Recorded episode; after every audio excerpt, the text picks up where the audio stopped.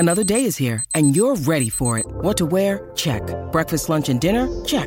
Planning for what's next and how to save for it? That's where Bank of America can help.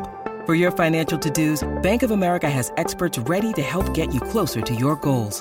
Get started at one of our local financial centers or twenty-four seven in our mobile banking app. Find a location near you at bankofamerica.com slash talk to us. What would you like the power to do? Mobile banking requires downloading the app and is only available for select devices. Message and data rates may apply. Bank of America N A, member F D I C. Welcome to More Than a Muse podcast, a podcast all about women and the arts, hosted by Stauney and Sadie. Join us as we explore what it's like being a female artist, examine modern-day problems, and educate ourselves and you on important and forgotten female artists of the past.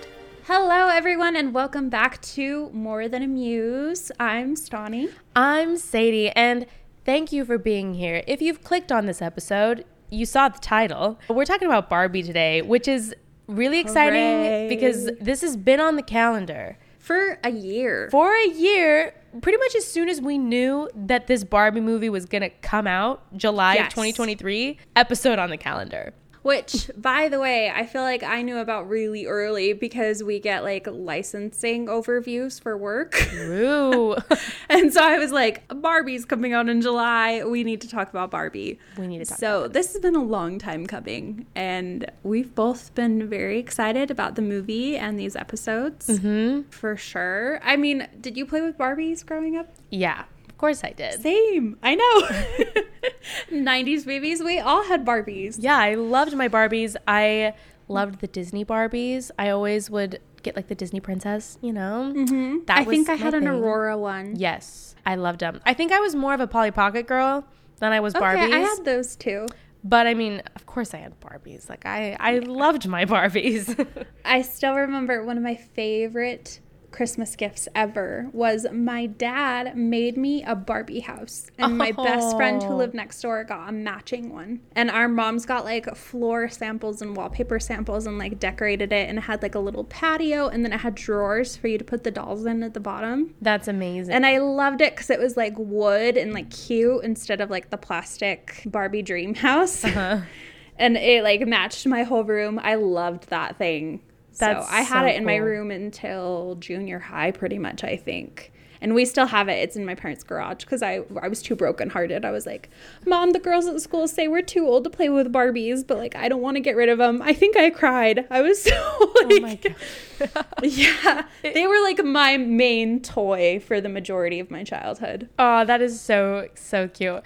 I feel like, like, me and uh, my best friend that I had, like, in first grade, but then, like, you know, carried into high school, we definitely, like, joked that that we were, like, the last ones still playing with the Bratz and the Barbies and mm-hmm. the Polly Pockets mm-hmm. together. But, you know, it was so fun. I didn't want to let it go. I I didn't either. I loved them. Sometimes I'm still like, I shouldn't have let it go so quick. Like, I don't mm-hmm. think I was quite ready. Like, there was nothing wrong with me wanting to keep playing with dolls. Totally. But also, yeah. and not, like, for like typical, like, feminine reasons, like, the plot lines were intense. They were. They had whole lives. Whole lives. Have you seen? There's this funny TikTok that I, I just remembered it this morning as I was, like, going over the research for this episode, but I saw the funniest TikTok that I very much related to of, like, people think that girls playing, like, with Barbies are doing, and it's like, do you want to go shopping or whatever? But mm-hmm. then it's like what it actually was like, this Barbie being like, you have been brought before the council to, like, to answer for your crimes against humanity. Yeah. And I was just like, yeah, honestly. It really was. Very deep. I remember mine had really complicated love lives because I only had one Ken doll. That he would, wasn't actually even Ken. You'd have to it make it complicated. The, we'll talk about, we're this is going to be a two-parter, by the way. So yes. this one we're talking about, like, the history and, like, mainly the dolls. And then the next one we'll talk about the movies and then the movie mm-hmm. directed by Greta Gerwig. But I only had one boy Barbie doll, and he was actually, did you ever see the Barbie and the Nutcracker movie? Yes. Oh. Yes, I loved that yes. movie. So I got the matching set of the ballerina and the the nutcracker soldier, and he had a removable nutcracker head, so then he turned into a prince. Oh. Yeah, and he had, like, the little outfit, and he was my Ken doll that I played with. So oh all gosh. Of the women, of course, had to date him, so they would break up, and then he would date the other one for her plot line. And they had to. I'm okay. Yeah. Now that you said like the Nutcracker, I just remembered that I had like the Barbie Swan Lake, and ooh, it had the prettiest dress. I just Googled it, yeah, and I was like, oh, they had the wings and the pretty dress. Mm-hmm. Man, next time I visit my parents, I'm definitely gonna just like take a gander to the old playroom. Also, right? and and just I know, I'm like, look through all my old toys and all the pretty dresses. Because I, I had the prints, I think, yeah, from the Swan Lake. That was yeah. one of the prints, the boy Barbie I had. So fun. But so fun. Anyway, those movies were also an integral part. You're right. Now we're talking about it next time. And now I'm like, oh, I also had the Princess and the Pauper Barbies. That was the best movie. Mm-hmm. And the best dolls. Like, the mm-hmm. first off, the dresses were the best for both of them. Okay, I just looked it up. An unopened pack for two of them is going for like a thousand dollars right now. Gosh. Anyone has the Princess and the Pauper Barbies. I know, that's a whole other thing. I'm like, all of the childhood toys of the nineties are now like huge collector's items. Like, my brothers are selling their Pokemon cards for oh, like yeah. way more. Should have taken but, better care yeah. of that. My bad. Anyways, but basically, we're Barbie lovers here. Yes, we are. Always have been. Mm-hmm. A huge fan, even though it doesn't mean we don't understand the criticism. So we will, oh, yeah. of course, be talking about that. But one of the coolest things about Barbie, so like starting out with like the history of it all, mm-hmm. is that what makes Barbie amazing is that if you look at the history of like child's toys, before Barbie, the only toys that were directly marketed towards young girls were like baby dolls, or I think like play kitchens, probably mm-hmm. like very domestic, household, traditional, feminine things. Yes. So it was like, you get a baby doll. It's a baby. It has a binky and a stroller and a blanket, and you are its mom, and you have to take care of it, and that's how you play. Mm-hmm. And you compare that with boys, where it was like dinosaurs and trucks and like Legos, where it's like build things and like increase your imagination and get dirty. And And then you have girls where it's like, oh, you'll be a mom, so here, take care of this fake baby. And so one of the amazing things about Barbie that I think a lot of people forget is that it was the first doll that actually allowed women to imagine the idea that they could literally be absolutely anything. Yeah. Um, mm-hmm. And The Economist actually did a thing where they talked about the importance of Barbie to children's imagination. And I think that ties so much in with culture. The like nineteen fifty is when Barbie came out, which was not the head of the feminist movement. Mm-hmm. It was definitely before. And Barbie has been a teenage fashion model, an astronaut, a surgeon, an Olympic athlete, a downhill skier, an aerobics instructor, a T V news reporter, a veterinarian, a rock star, a doctor, an army officer, an Air Force pilot. So much more. We'll talk about like all of her careers, presidential candidate, like everything you can think of, Barbie has done at one point. Yeah. And this is the idea that like girls could be and imagine that they could be anything that they wanted to. Like, mm-hmm. it was like, the door is open to you. You can do whatever you want. Like, here's a doll who's doing it. And I mean, I'm sure you'll talk about this because I know you're going to talk about like the inception and the history of Barbie. But I loved hearing the story where Ruth Handler saw her daughters playing with like paper dolls, or at least this is one version of the story. Apparently there's a couple, mm-hmm. you know, like conflicting stories, but whatever. But and like realized like, oh, they are putting themselves in these dolls, and that's not something they can do with their baby dolls. And like no. wanting to basically give her own daughters like that avenue to like put themselves and tell their own stories, and just tell other stories that you can't do with babies, you know? And yeah, exactly. And I think that that really shows what Barbie is and what it was supposed to be this whole time. And it opened the avenue. Like we said, like toys would not exist as they do yeah. today without Barbie. Like I think of other brands I loved. Like we talked about Polly Pockets. Mm-hmm. You think of Bratz dolls. You mentioned those. Yes. Those were like a huge thing. American Girl doll. Yeah. Mm-hmm. I loved my American oh, Girl I doll. Oh, I loved my American Girl doll too.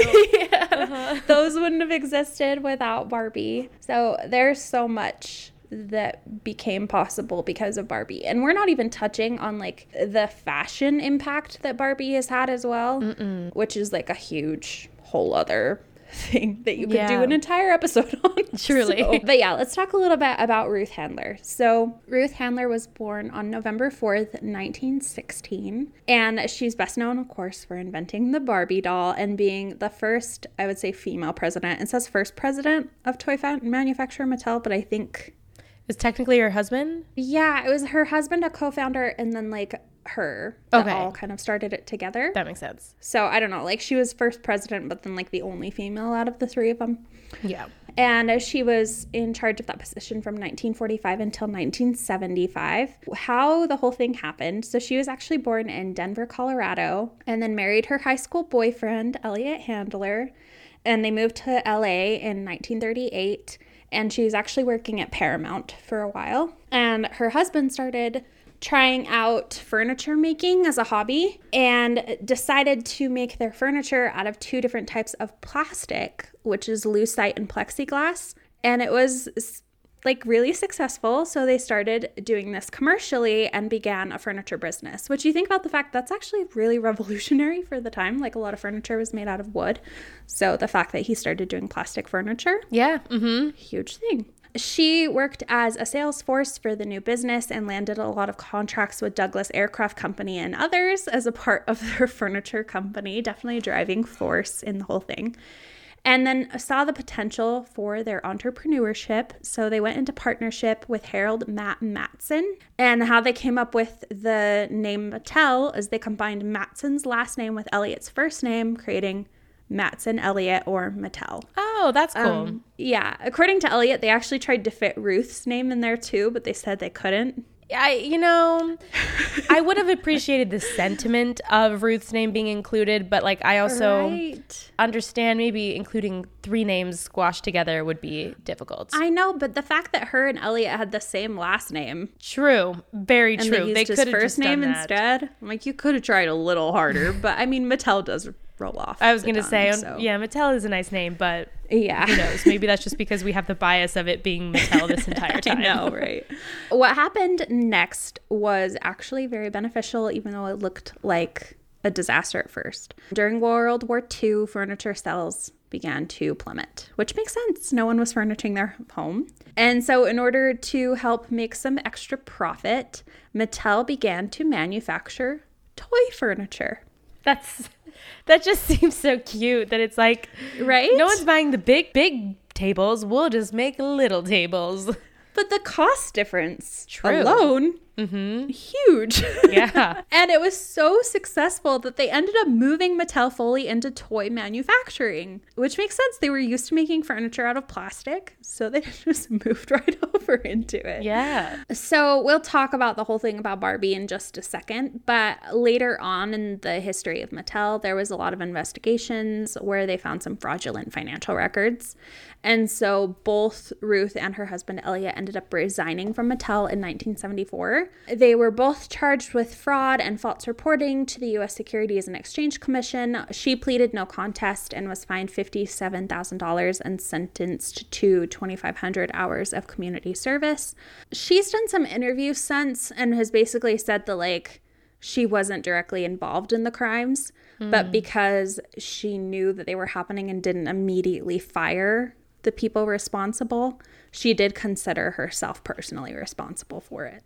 Okay. So she took a lot of accountability for it, actually. Like, I saw an interview with her. It was at the end of the documentary. Mm-hmm. Yeah. Where it seemed like she had a lot of remorse for how that was handled. Yeah, she wasn't proud of the actions or wasn't trying to, like, excuse it of being like, oh, you know, yes. Yeah. Also, what's notable is right before that happened, only four years, she was actually diagnosed with breast cancer. Mm. And she did say that that could have caused a lot of a lack of focus within the business because of everything she was going through. Like, obviously, that's a tremendous diagnosis. Yeah, absolutely. To have to battle with. So in order to rectify her breast cancer, she had a modified radical mastectomy, right? That's how you say it. Mm-hmm, yeah. Which was used at the time to combat it. And then she couldn't find good breast prosthetics, and so ended up making her own. And after losing Barbie and Mattel, she would go on to start a new business under the new company name Ruthton Corp. So she got her name in it this time. There we go. And they worked on manufacturing a more realistic version of the woman's breast,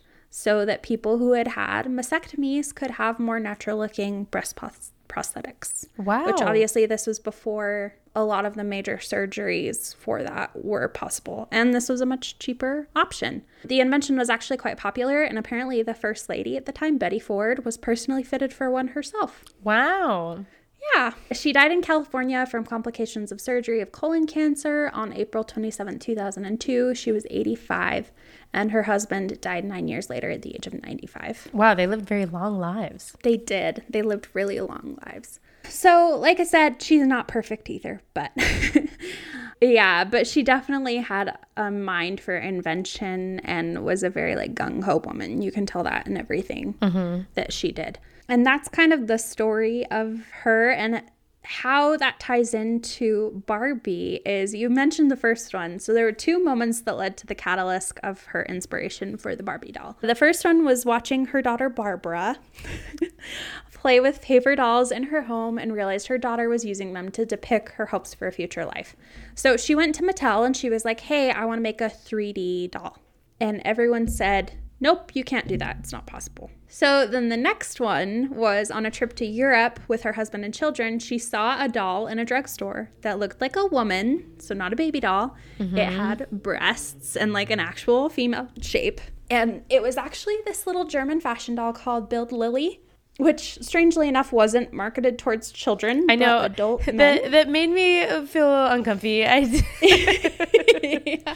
It's fine. It was like a little, like, what I can describe, it's like a little thing that came with like packs of tobacco. Yeah. Like you get a little Bild Lilli doll when you bought your cigars. Mm-hmm. I don't know. So strange. What were men doing with little adult dolls? Hopefully um. nothing but something for their shelf. Yeah, so weird. So yeah, it was just like a common thing over in Germany. There was actually like a whole comic book for Bild Lilli. Mm. And she came with like a tiny little copies of the magazine that her comic was in. So I don't know. It was like a promotional tool.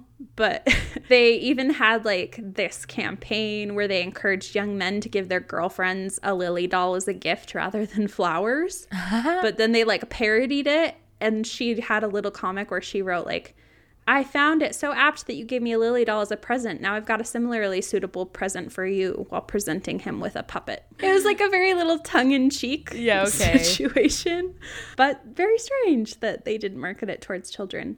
After Barbie actually became popular, they started trying to market it towards children, and it did have a very short-lived time period, and then they sued Mattel. Oh, I Yeah, okay. saying that they had infringed on their patent for her hip joint, and that it was like a copy of Bild Lilli. But they counterclaimed, and the case was settled out of court. So they came to some kind of agreement where Mattel ended up buying the copyright and patent rights for the Bild Lilli doll for only twenty thousand dollars. Wow, that's so yeah. crazy. I know. Oh. So Mattel, like, I mean, they paid for it. So it was rightfully theirs. No, I mean, they did. It's just... I mean, we all know what Barbie is today, so... Yeah, it's crazy. I'm like, they should have asked for more. Yeah. But to be fair, they sued when the company was only, like, two years old. Mm-hmm. Like, it... I mean, they had no idea, but... I mean, that's the thing. You never know. I would have waited. Yeah. If, if they knew what we knew now. Truly. Yeah, they tried to actually start a couple of other, like, fashion doll...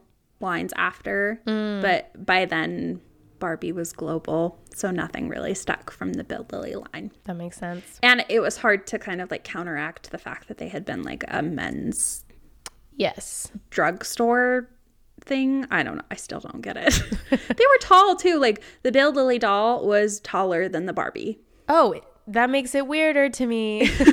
Yeah. So anyway, she bought one. She took it home to the toy designers at Mattel, and she said, look, it's a three D doll shaped like a woman. Like, we can totally do this. Mm-hmm. It's possible. People are doing it, and I we need to market it towards little girls. So finally, they were like, okay, we'll do it. She worked with the inventor and designer Jack Ryan. They created their own version. There was some notable differences. Like, it wasn't an exact thing. Like, there was a whole description on Wikipedia if you really want to go into it, into like the differences in their joint placements, like how things are connected and yeah. how their hair fit on them, like all sorts of stuff. So it's a whole thing. But one of the main controversies was actually the fact that Barbie had breasts. Yeah. A lot of people thought it was inappropriate to give little girls a doll with boobs, which was funny because Ruth continued to stress the importance of the doll representing what girls could be, mm-hmm. what they could grow up to be. And she said they look at their moms and their aunts and their teachers, and what do they all have? They got boobs. Yeah, they're shaped like women. And so, like, in order to allow the young girls to see themselves in her, she needed to look like women look. Mm-hmm. One thing I thought was kind of funny, especially because of all the controversy that comes later, is they actually made a very concentrated effort to try and make Barbie look all-American and stress that she shouldn't be too pretty. Ah. Yeah, they really wanted girls to be able to relate to her. So originally, the goal wasn't to be, like, the standard of beauty. No, they just wanted her to be, like, a pretty doll, of course, but mm-hmm. something more relatable. Interesting. And just look like a standard girl. Mm-hmm. Obviously, like, doll proportions. So it wasn't realistic from the beginning, but like no yeah. but but at least like the brand's intention. Yeah. Mm-hmm. It definitely it was not the intention to create any type of body dysmorphia in anyone. She really wanted the Barbie to have an adult appearance. They actually did a ton of market research, and they were, were worried because parents were really unhappy about the doll's chest. Mm. But they pushed forward anyway. They premiered at the American Toy Fair in New York City on March ninth, nineteen fifty-nine, which is now known as Barbie's birthday. Love it. And she was an instant success. We actually watched a documentary, which we'll talk about more, but at first they didn't have her on like the front table where the kids could see her. And her husband was ready to be like, ha, I told you so. Like, look, she's a flop. Mm-hmm. But then they moved her out into the front, and immediately like kids were picking her up and playing with her. Like moms were buying them for her, their daughters. Like everyone was even just coming over to like touch her and like look at her, because nothing like this had existed before. Like I feel yeah. like I have to keep stressing that. That like this was not a regular no, thing. No, and that's like it's hard to even imagine it because it seems like such just like a part of toys now. Yes. And it was actually a new thing. Like it's one of those things that you don't even realize had to be invented, but it but it did here. Yes. Like imagine if every doll you had ever saw looked like a baby, and mm-hmm. then you see a Barbie. That's like this pretty completely. fashionable. Yeah. Yeah. Very, very different. The first Barbie doll ever had a black and white zebra striped swimsuit and a signature top knot ponytail, and was available as either a blonde or brunette. Mm. Margot Robbie actually dressed exactly like this first Barbie doll for the Australian premiere of the Barbie movie. So if you want to see pictures of it, it's I on Google love it. Everywhere. I've been obsessed. They marketed her as a teenage fashion model. Her clothes were actually created by the Mattel fashion designer Char- Charlotte Johnson. And all of the first Barbie dolls were manufactured in Japan, which isn't crazy because Japan was like the headquarters for all toys mm-hmm. for a really long time. It might still be, actually. Yeah. And probably. Their clothes were hand-stitched by Japanese homeworkers. In the first year of production, they sold about three hundred fifty thousand Barbie dolls. That is insane. Like, I almost, yep. like, I didn't really believe all these numbers almost. Like, I was shocked just how big it was so instantly. Yeah. Instant success. Like, it was not even a question. Ruth definitely got to turn around to both of them and be like, ah. I told you. Yeah, like, literally. What they did as well, they created her at a one-sixth scale, which is now known as play scale, mm. and makes Barbie about eleven and a half inches tall. And that was so that all of the accessories would be relatable to her size. So it's to scale. Ruth even negotiated a deal for the dolls to be advertised as the sole sponsors of the Mickey Mouse Club. Oh. And Barbie was the first toy to be advertised directly to children. That is insane to me. Another thing that you didn't realize had to be like done first or I be invented. No. It also was like the first toy that they really utilized television mm. as like an advertisement method, which is also crazy to think about that not being a mm-hmm. common thing before. We've done an episode just about like the women who invented television. That's the a mm-hmm. book that we read, and it touches a lot on not it doesn't ever talk about Ruth and Barbie, but first off, just just a side note of that's an awesome yeah. book, and that was a fun episode that we did on it of just like all these things that you forget had to be done first, and it's just so cool in like the history of T V and like modern culture that actually a lot of those people who were doing it first were women, even though we don't yes, know that. Yes, definitely. It is notable how many things we've covered where it was like the first time this ever happened and who's behind it. A woman. A woman. Boom. So the Barbie doll became the treasure of nine out of ten American girls. Wow. And their counterparts in one hundred fifty countries. Barbie went global. In her sixty-four years of existence, Barbie has had a staggering seventy-two. In two thousand nineteen, it was actually believed to be nearly two hundred. So I can't even imagine how many more there are now. Yeah. Careers in her time, which we talked a little bit about earlier. It's been everything from like a cheerleader, Olympic athlete, Air Force pilot, boutique owner, waitress, hairdresser, astronaut, veterinarian, even the president of the United States. Wikipedia actually totaled it up. And she would have earned an impressive salary of forty-five million dollars, twenty, wait, two hundred sixty-seven thousand one hundred seven dollars. Barbie can do it all. Yes, she can. I love it.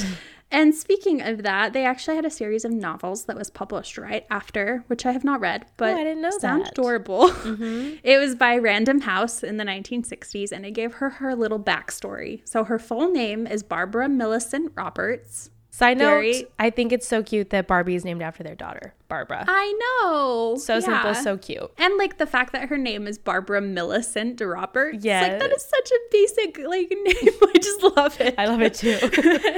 It's cute.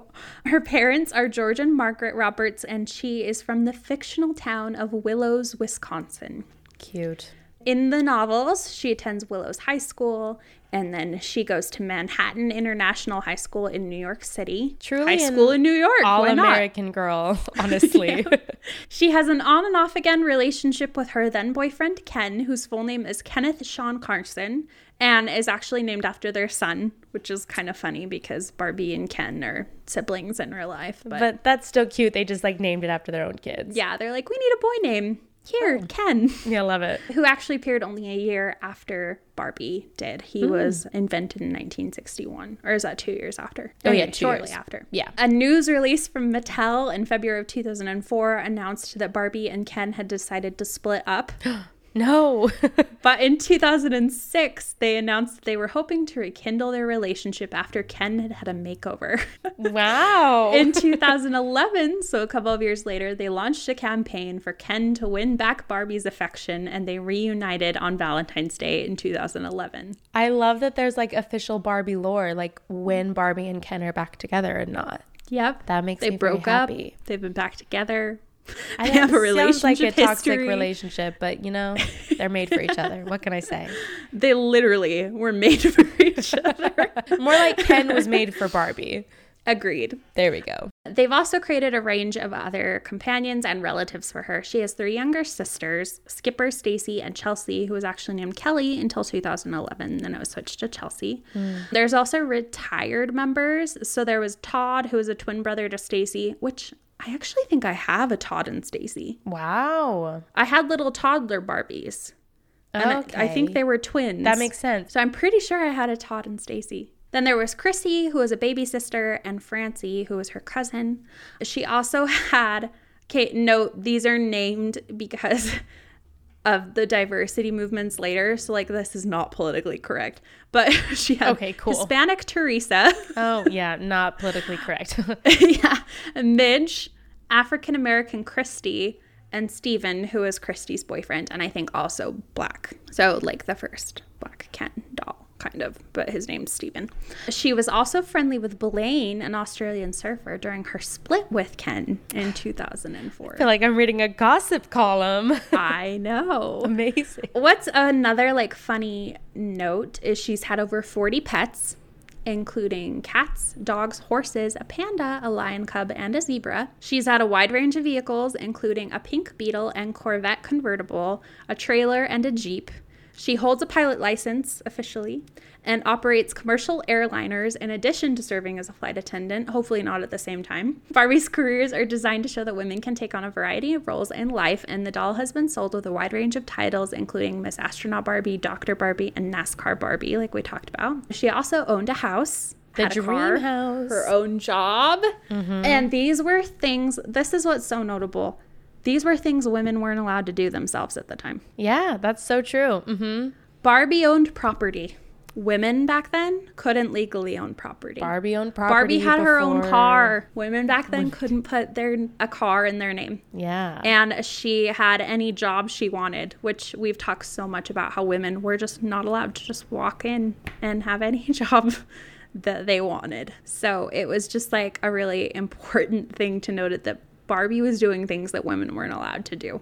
Yeah. Her boyfriend was even created and marketed as an accessory to Barbie, like literally. And it was seen as like an optional choice. You can buy the Ken doll if you want her to have a boyfriend, but she doesn't need him, but he's available yeah. if you want it. And what's something that's really notable for nineteen fifties icon is that she has remained childless and unmarried, which is extremely progressive. I was just going to say, I mean, the reason why is because they want to keep it open-ended that, you know, people can play by themselves yeah. and just decide. But I mean, it seems like they really care about the canon. And side note, I think it's hilarious that within Barbie canon, they're like, yes, Barbie has had all these jobs. She's had all these pets. And she's, you know, like, I love that yes. it's all just the same person. It's all just I know. Barbie. It's not unrealistic at all. It yeah, is her. It and is you'll one notice, character. Did you ever watch the bloopers of the Barbie movies? Yes, I love. You just unlocked a memory, but yes, I, I did.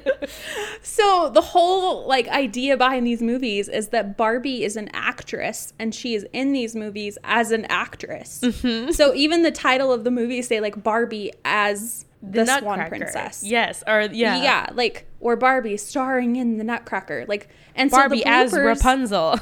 Yes. The bloopers have her, Barbie, like messing up on her lines. Yeah. When it's like an animated movie. Oh my God. So they had to go in and animate these fake bloopers. Um, like they are dedicated to this bit that it is this same person. You no, know, I think I'm gonna watch time. a Barbie movie tonight. Actually, I know, after I was we're trying done. to find them actually on streaming. I like I are. totally want to watch one. Hmm. Anyways, but it's just so funny. I've realized like, oh my gosh, they are like committing to the bit, you know, of like yeah. brand integrity. Of like, no, this is Barbie. This is one character, and it's so interesting. Of like so many things that they do like point back to being like, no, it's one Barbie, and she's all of these things. Like there's only yeah. one Barbie. She's literally everything. Uh-huh. Like I know people are joking about that movie subtitle, but like she is literally She's everything. everything. And he's just Ken. Yep. I'm so excited. Um, something that's funny too. So they got a lot of early controversy for not having like a Barbie with a baby. Mm-hmm. People are like, wow, she can be everything, but she can't be a wife and mother. Okay, whatever. Which okay.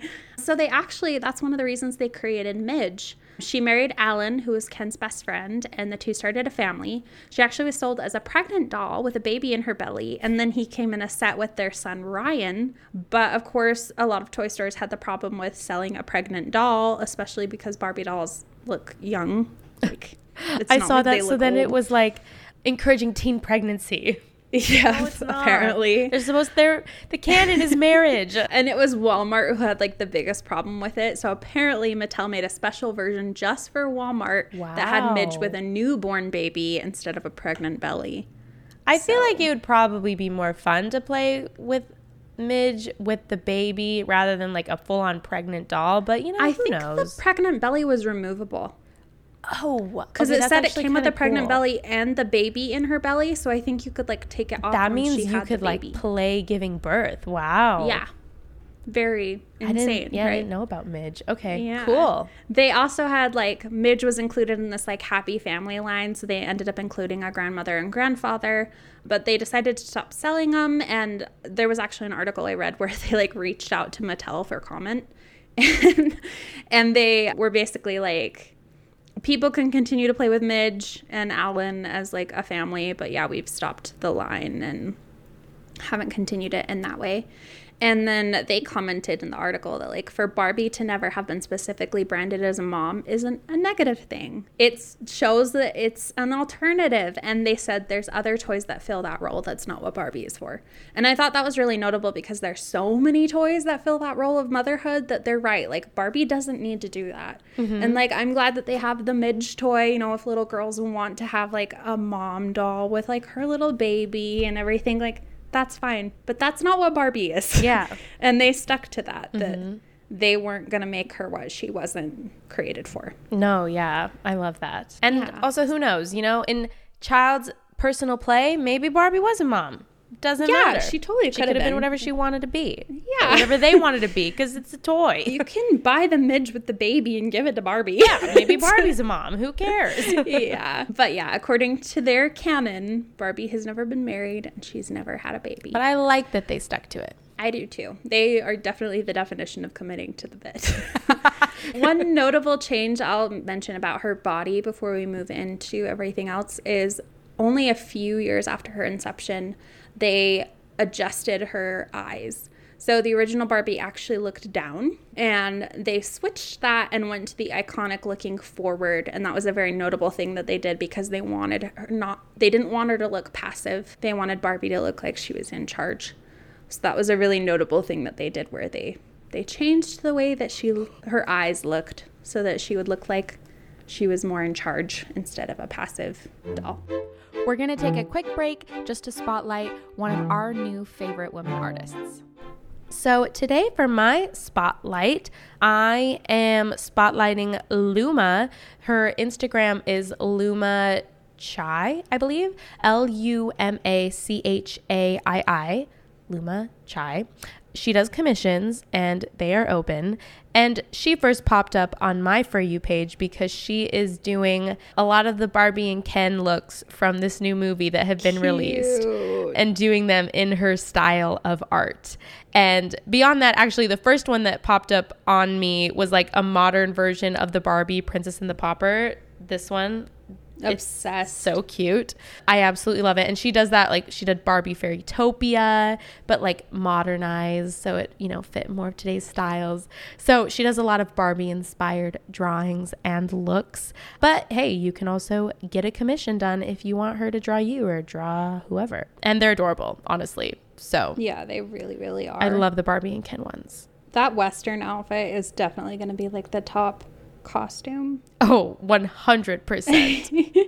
I'm like, oh yeah, that's happening. It is absolutely happening. So yes, go check her out. She has a website. Oh, she just has an Etsy shop that you can go support and get a commission done. So love it. Mine's an Etsy shop, and it actually popped up on my Discover thing for Etsy, which is Ooh. always so enjoyable. Okay, you know how in the Barbie movies they have like necklaces mm-hmm. for some of them? Like most notably the Mermaidia and the Fairytopia ones? Yes. Someone is making them and selling them on Etsy. Ooh. Because why not, right? Because of um, course. And they're gorgeous. The account is called Reora Collection, R E O R A H. I think there's an Instagram. Let me double check. Yes. Reora Collection. Handmade in Turkey. And she has a bunch of them right now. Like her featured ones are the Fairytopia and Mermaidia, like butterfly necklaces, or they have like a pearl one. She has a little bibble one.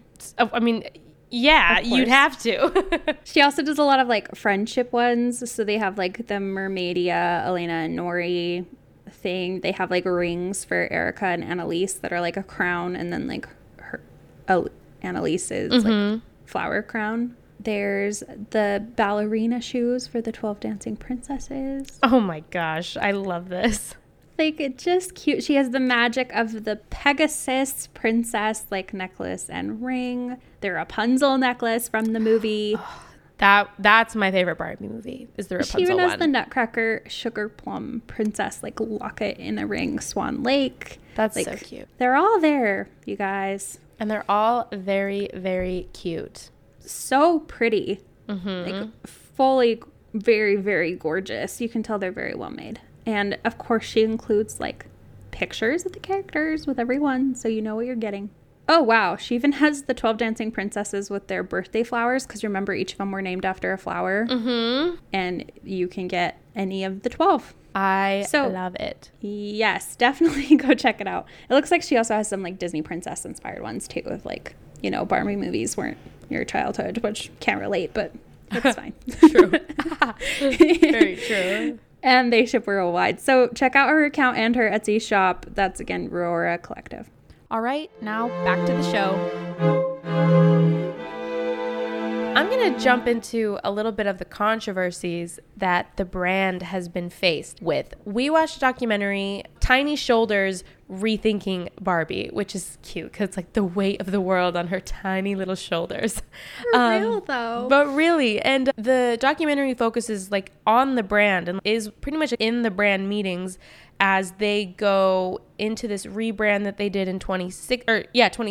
It was called mm-hmm. their Fashionista line, where they like introduced a lot more body types so that it wasn't just the specific Barbie that, you know, is the more classic look. In response to a lot of controversies that they were getting, I found it so interesting just because there were so many clips that they used in the documentary of it's like women's marches and like chants where they were saying like, I'm not a Barbie, mm-hmm. I'm not this. And so it's really interesting how, I mean, we spent the whole first half of this episode talking about what Barbie wanted to be and how Barbie started. And you would think that a lot of those things were, you know, inherently progressive and feminist and something that they would like latch on to. But somewhere the translation got lost as yeah. far as what the brand was and how it was perceived. And I'm not necessarily saying that like culture did a bad job on reading the situation. There were a lot of times that even the documentary mentioned where like the brand missed the mark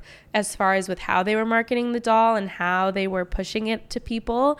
So it's just interesting, really, you know, of just like how that morphed and changed. And so that now Barbie kind of like has a negative connotation. And I think even now it's very common to like refer to a woman as like, oh, she's a Barbie, and that has negative connotation. Yeah. As like basic, vapid. Those are almost like the words that are associated with it, which is interesting. Mm-hmm. It kind of made me think too about like our Fangirls episode where it's just like if something is created for women, it's like inherently bad and yeah. it's used to diminish their femininity. You know, and I think maybe that's like what Barbie was in a way. It was an expression of the feminine, like the brand is hot pink, you know, like everything about it is obviously girly and pink, and it's so unashamedly it, and like that's yeah. what they are trying to be. And so it's just a wonderful other example of how something that started so good for girls became something that was like used as an insult. And it was really interesting to like hear the brand in this documentary talk about like all the ways that they've gotten so much negative press, like from all sides of like, you know, more progressive sides talking about the fact that like they're not inclusive enough, which I think they do have valid points there, of course. But then from the other side of just being like, oh, she's just a dumb Barbie, and like using yeah. that as like something derogatory and mean towards women. So they it was crazy definitely got too. Caught in the middle of all of it. Like they interviewed the P R manager for a lot of it, and she brought up the point that she thinks it would be easier to work for the N F L because they'd have to deal with less negative press. Which is crazy. Yeah. But then I was like, she's totally right, though. Like yeah. they get less negative press than Barbie does on like mm-hmm. a daily basis. She said they were like constantly putting out fires for everything that they do, and every decision they make is like immediately put under a magnifying glass. Yeah. Like it was crazy to think about. About like no other toy in the history of our world has that kind of pressure. Really? Yeah. It was interesting to like, I guess, really understand the weight of what Barbie has been culturally in ways that maybe forgot, because I haven't personally mm-hmm. been purchasing or really interacting with Barbies a lot except for fully consuming any content that I've seen about this new movie. Anyway, up until this yeah. past year. Up until this past year, it's been mainly off my radar. But I'm going to talk about some of the controversies. The first thing that I'm going to talk, though, is like about body image and how people have theories about how that like affected girls. So light trigger warning. Obviously, we're not going to talk about anything heavy, but if you don't want to hear about body image issues, skip the next couple minutes. Anyways, mm-hmm. but from the start, they received critiques that the blonde plastic doll conveyed an unrealistic body image to girls. And criticisms of Barbie are often centered around concerns that children would consider Barbie as a role model and will attempt to emulate her. And in some ways, that's really awesome because Barbie has all of these careers, and it's such an awesome thing to put that in girls' heads. But on the other hand, like I've mentioned, the common criticism is that she promotes an unrealistic idea of body image for young women. They fully like divided it out. So like you mentioned, a standard Barbie doll is eleven point five inches.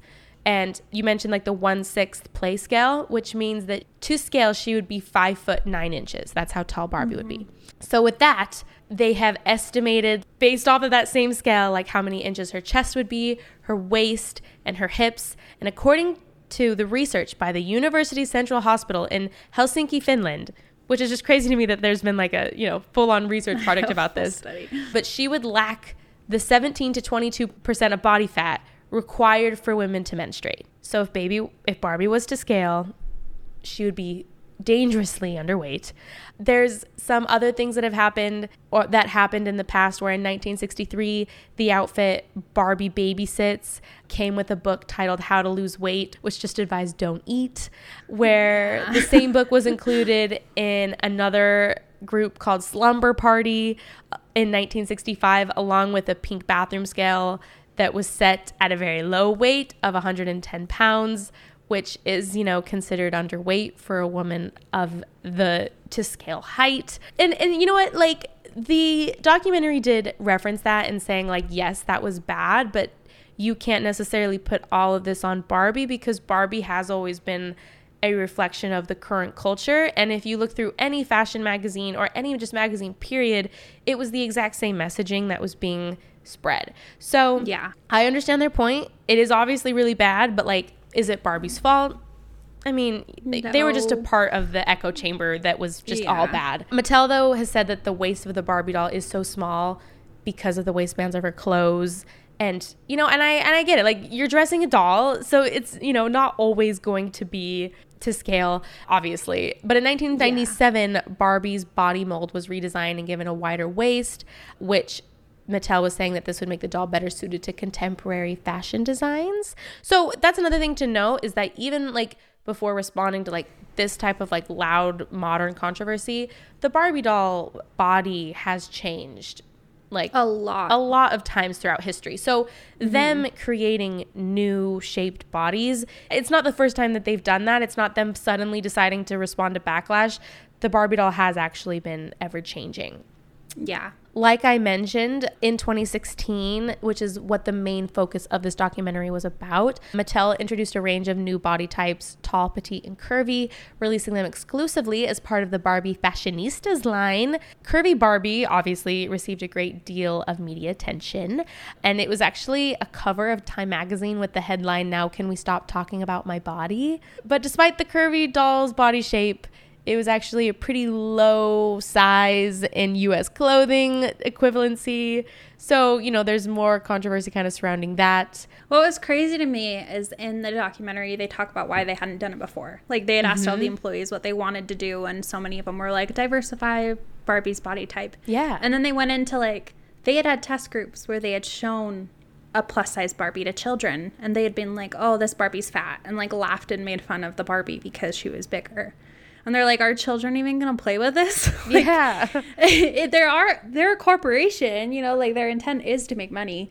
And then the other thing, too, that I didn't even think about is the fact that by making her with thicker thighs or like shorter or taller, bigger, mm-hmm. you automatically make it so that the clothes can't be shared across all of them anymore. And that was such a crucial part of what Barbie yeah. was, is that you could buy as many Barbie dolls, buy as many sets. They would fit all of your Barbies. You could put the dresses on any of them. Mm-hmm. The other one was their shoes. If you change their shape, then yeah. you can't give them the same size feet. So then that changes. Then another thing they brought up is like motorcycles, cars. Like all of that changes. You change the Barbie body type. You're changing the entire accessory lineup that they have established for sixty plus years mm-hmm. of how this doll plays.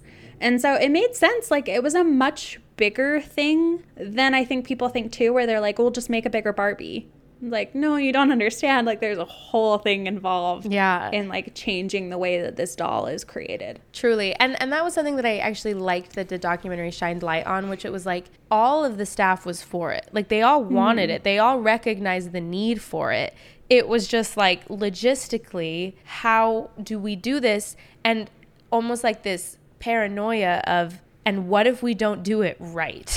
Yeah. You know, and like, what if our attempts actually don't come across as genuine and as something that, you know, they're trying to do. Also, they just love the Barbie brand, by they the way. Do. And it's, it's it was very so nice. Cute. like hearing all of them talk about Barbie and like even criticism they get from friends and family for mm-hmm. like working for Barbie, but then like how much they truly they just love Barbie. They do. And like what she stands for, like what she truly stands for mm-hmm. at the core of what the brand is. And that's what, what they want her to, to stand for. You know, like the idealized version of what Barbie stands for. The idealized. Exactly. Yeah. It was really touching. Yeah, I would recommend it for sure. I want to touch on some other controversies. Some are funny, to be honest. This one made me laugh. So in July of nineteen ninety-two, Mattel released a Teen Talk Barbie, which spoke a number of phrases, including, will we ever have enough clothes? And I love shopping and want to have a pizza party?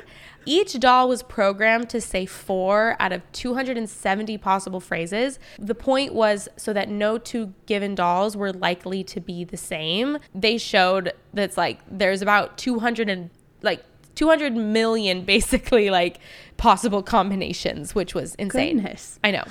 But one of these two hundred seventy phrases was math class is tough, which led to some criticism from the American Association of University Women. Apparently, like only one percent of the dolls actually said the phrase, but it was also like kind of like misattributed in the media by saying math is hard. And so it was pretty much just like, oh, so Barbie's just stupid and is like, you know, no. math is math hard. Math class is tough, Barbie. That's true.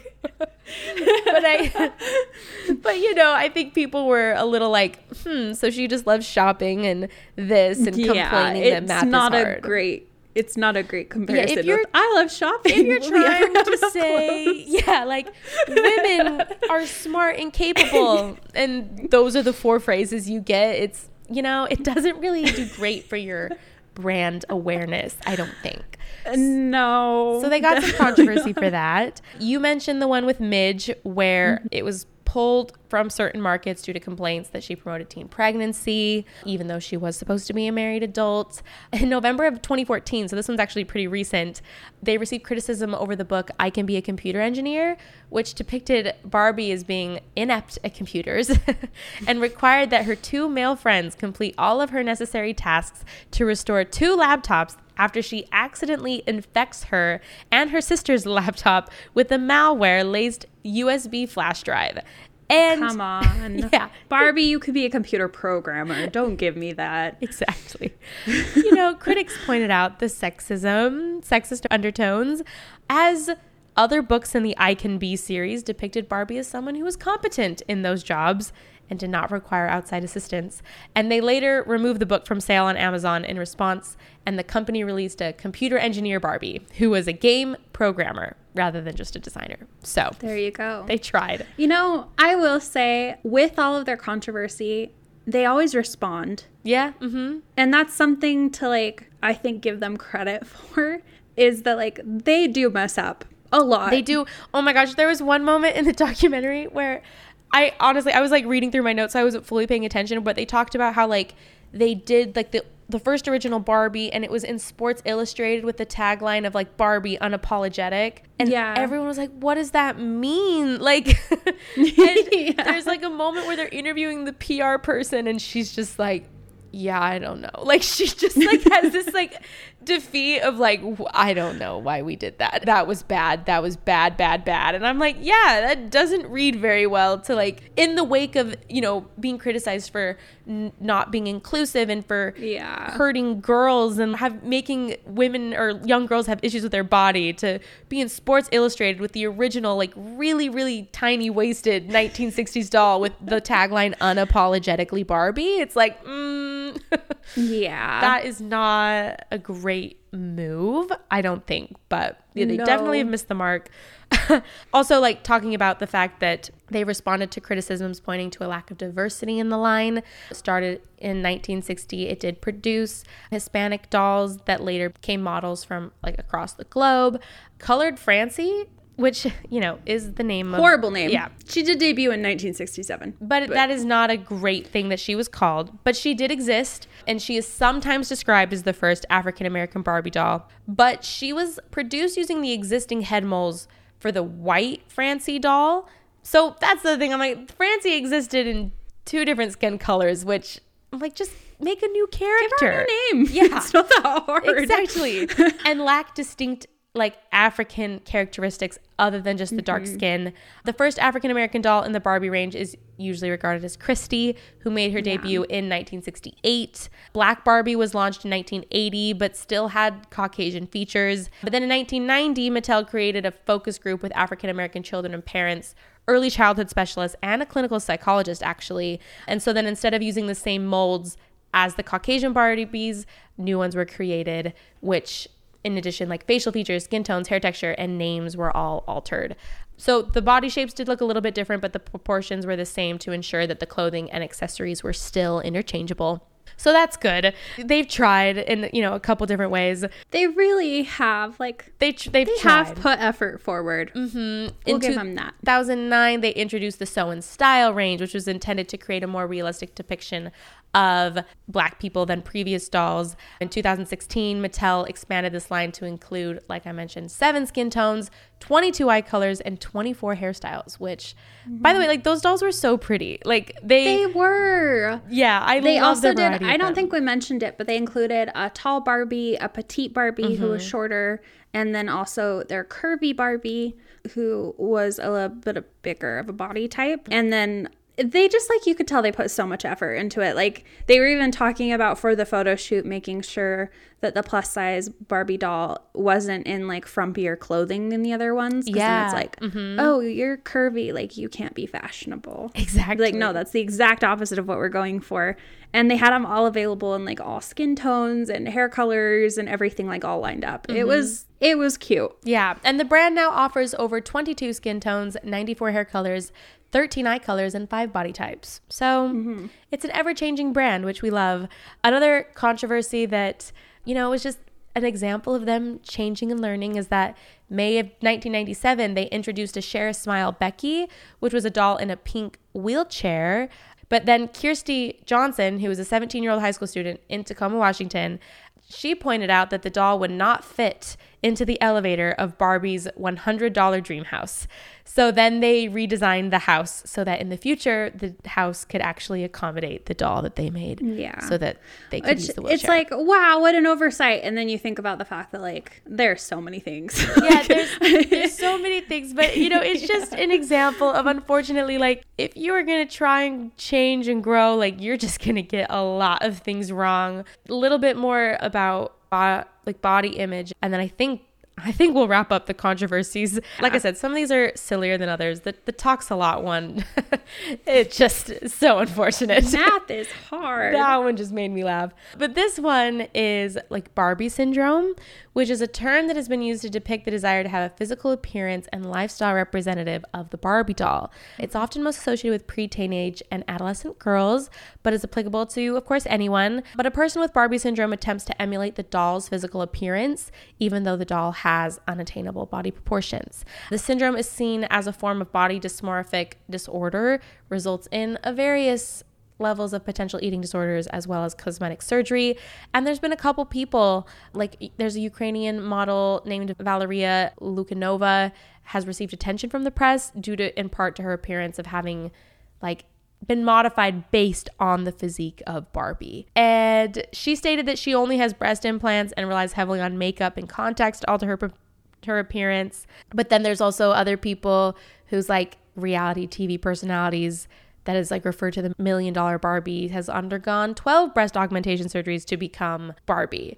And, you know, there's a lot of names and a lot of people this applies to so that it, it has become like a syndrome, like it's been named. And there was even like in two thousand six, researchers Helga Dittmar, Emma Hollowell, and Susan Ive conducted an experiment testing how dolls, including Barbie, affect self-image in young girls, where they gave pictures to girls ages five through eight. And one of the photos of Barbies and the others of Emma or M, a doll with more realistic physical features. The girls were then asked about their ideal body size, and their research found that girls who were exposed to the images of Barbie had significantly lower self-esteem than the girls who had photos of the other doll. So, sorry, I forgot to mention that when we were originally talking about body image, so kind of disjointed that. But, you know, it just goes yeah. back to it's like, I feel like it's really interesting just how much Barbie has kind of come under attack where they, they're doing all these research, you know, studies on her. And I'm not necessarily saying it's bad that they've done it. I would, I'm of the personal opinion that I think they are putting a lot on Barbie as far as like culturally what it could do, but also yeah. maybe I'm being naive. Like, I understand that it's like what children play with are going to affect the way they view the world, but I do think that Barbie, like, there's a red target on their back that I don't know if all of it goes on Barbie, you know? Yeah, I like, I think of other dolls, like, it's not like other dolls have realistic proportions either. Like, yeah. I think of the Bratz dolls, they were very exaggerated in yeah. different ways, but, and then you think of like Cabbage Patch dolls or like American Girl dolls, like the eyes are always bigger, the nose is always smaller. Like, yeah, I think it's a general toy issue, and it's it's funny to me that it does kind of fall on Barbie every time. That's what, and another thing too is like, of course these are so important conversations to have of like body image and what is making young girls have poor body image, and you mm. know, like all of these things, and like also, like, pointing out a brand's lack of diversity, like, that is something that's good. And also, you know, trying to figure out how we can help young girls. Like, all these things are really, really good things. But as far as, like, body image and claiming that Barbie is an anti-feminist thing, I I feel like that misses the mark. And I feel like it is pointing blame at something that doesn't deserve the blame. And it's almost like a- another way that we can blame women.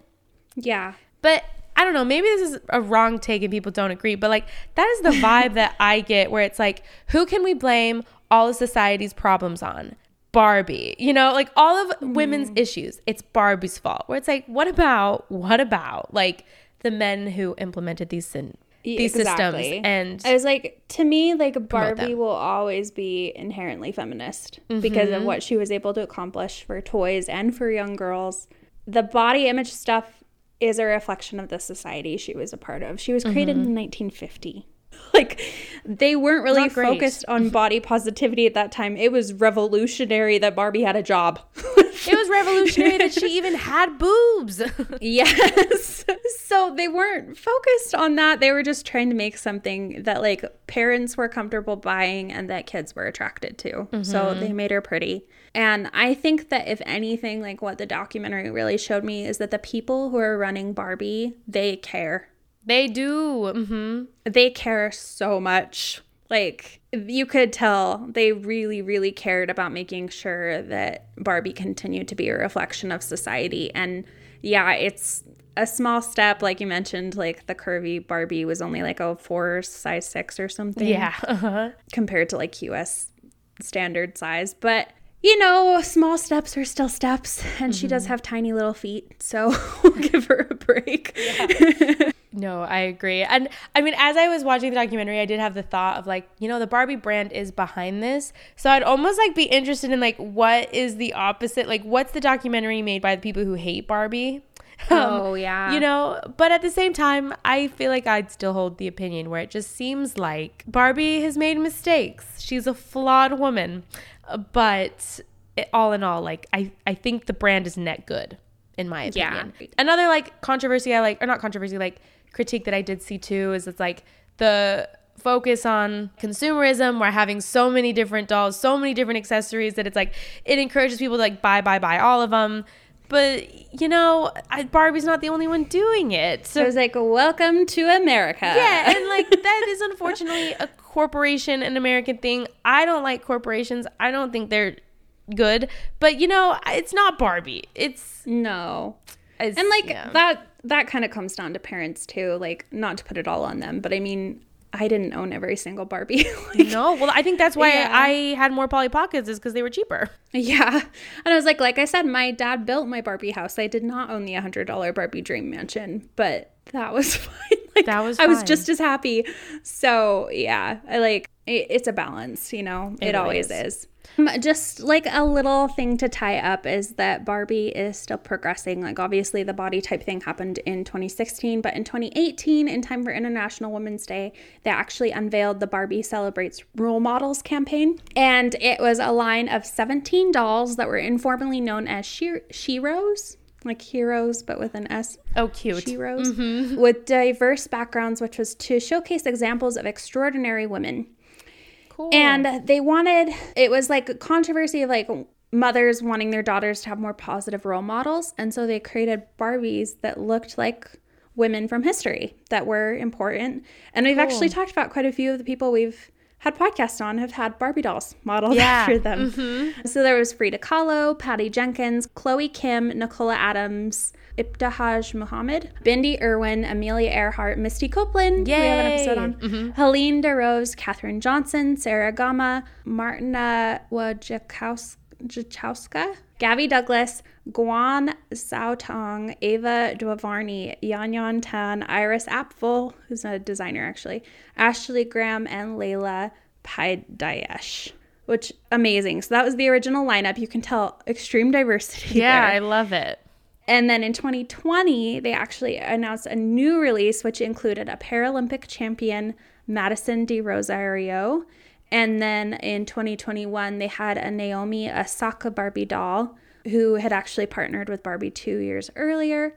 And then a month before that, they had a Julie Bishop doll, which was used to acknowledge the former Australian politician. And I think they've continued to do those because we just had a Maya Angelou episode and mm-hmm. she also has a Barbie doll. Yes. So they're continuing, they're progressing. I love the idea of creating them after realistic women, especially because we had Disney princess dolls and everything else, you know, like why not give your kid the like, real, yeah. Mm-hmm. Yeah. Real I people. Think that's great. Very amazing. And then just like there's been lots of honors. I won't go into a ton of it, but there's been exhibits of Barbie dolls in the Louvre. There's been paintings of Barbie dolls that sell for tons of money, collages and photographs. They had like a fiftieth birthday for Barbie in two thousand nine that was a runway fashion show during part of New York Fashion Week. Mm-hmm. And they actually created like hot couture looks from like Vera Wang, Calvin Klein, Christian Louboutin, all part of this like Barbie fashion show. If you live in Taiwan and you're lucky enough, you can go to the first Barbie themed restaurant called Barbie Cafe. And they also have done a lot of partnerships with like, this was the early twenty twenty-one. They had a streaming television film, Barbie Big City, Big Dreams on Netflix for children. And then they joined forces with a Grammy Award nominated music producer, songwriter, singer, and actress Esther Dean and Girls Make Beats. So cool. Which dedicated to expanding the future presence of female producers, which you can tell we care about a ton. Yes. As well as D Js and audio engineers to help inspire more girls to pursue a future in music production. So cool. So Esther Dean is so cool too, by the way. They're trying. They're trying. I feel like I sound desperate where I'm like, please don't hate Barbie. But we are a pro Barbie podcast. We are. Like, I just feel like you can acknowledge the controversy and backlash of something while still appreciating, like, the core value and heart behind it mm-hmm. and, like, what the intentions are, you know? And, like, you know, there's a balance between, like, intention versus impact. But just the fact that with every controversy they had, they fixed it. Yeah. Like usually within a year, you know, they'd be like, it's not diverse enough. We'll fix it. You did this wrong. We'll fix it. Like, this isn't enough. Okay, we'll fix it. Yeah. And like, like on one hand, yeah, you know, maybe it's disappointing that they're not like heading the charge and that they keep getting it wrong. But like, you know what? Something can be said over, like you said, like yeah. responding to backlash and trying to be better. Agreed. And I mean, that's a long history for a brand. It, yeah, it is. And so. Go them. Like, I feel like they're about to have a renaissance with this movie. I'm seeing Barbie oh stuff everywhere. Gosh. Like, all the brand partnerships. It's it's mm-hmm. inescapable at this point. I saw someone who was like, wow, I love that they did this because it feels just like the nineties when we were kids again, where yes, everything was everything Barbie. Everything was Barbie. Mm-hmm. Yeah. I, I loved that, too. Like, pointing that out, I was like, oh, my gosh, yeah, Barbie was everywhere. So it's fun. It feels nostalgic. It feels great. The movie looks amazing. Mm-hmm. I've heard good news, and we'll talk more about it next, next week. week. Yes, this is a, when it comes out. This is a two-parter. This is coming out the Monday before the movie comes out. We are going to do a really quick recording right after we see it to give our reactions and maybe talk a little bit more about the Barbie movies and maybe yes. how much Barbie has seeped into our culture. Or who knows, maybe we'll just rave about the movie for an hour. We'll see. We'll see possible. How educational it ends up actually being. But regardless. I'm so excited. I'm going to a Barbie viewing party, guys. Like, we are celebrating. I'm here. So excited for you to go. I'm definitely going Thursday yeah. night as well. But yeah, so go see Barbie this weekend and come back with us next Monday. See if we have the same opinions on the movie. Mm-hmm. And I'm excited. I love Margot Robbie. I know, same. And perfect casting. Oh my gosh. Mm-hmm. But we can talk about it next we'll week. We'll talk about it next week. Anyways. In the meantime, though, if you do want to get a little bit of behind the scenes on the doll, highly, highly recommend that documentary. It's on Hulu, just called Tiny Shoulders, Rethinking mm-hmm. Barbie. It was great. I honestly really enjoyed it. It was like an hour and thirty minutes. Yeah. Mm-hmm. And we'll be back next week. Bye. Bye.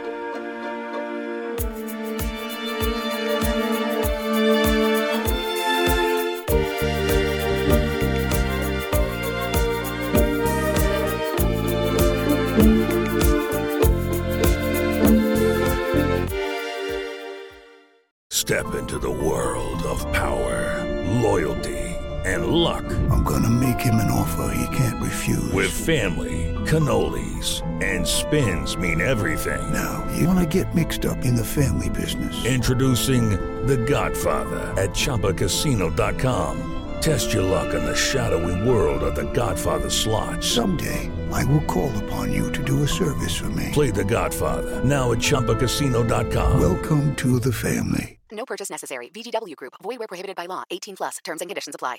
Hey, are you a superfan of Taylor Swift, Jelly Roll, or Morgan Wallen? Are you that song nerd who likes to dive into every little lyric of every little song and figure out what everything means? Do you want to take that a bit further, though? Because I have a podcast called Songwriter Soup, and it dives into the journey of a songwriter and how those people help craft the soundtrack of your life. I'm Laura Veltz, and I'm bringing all of my friends together to discuss our funny little job writing for all of your favorite artists. Listen to Songwriter Soup wherever you get your podcasts.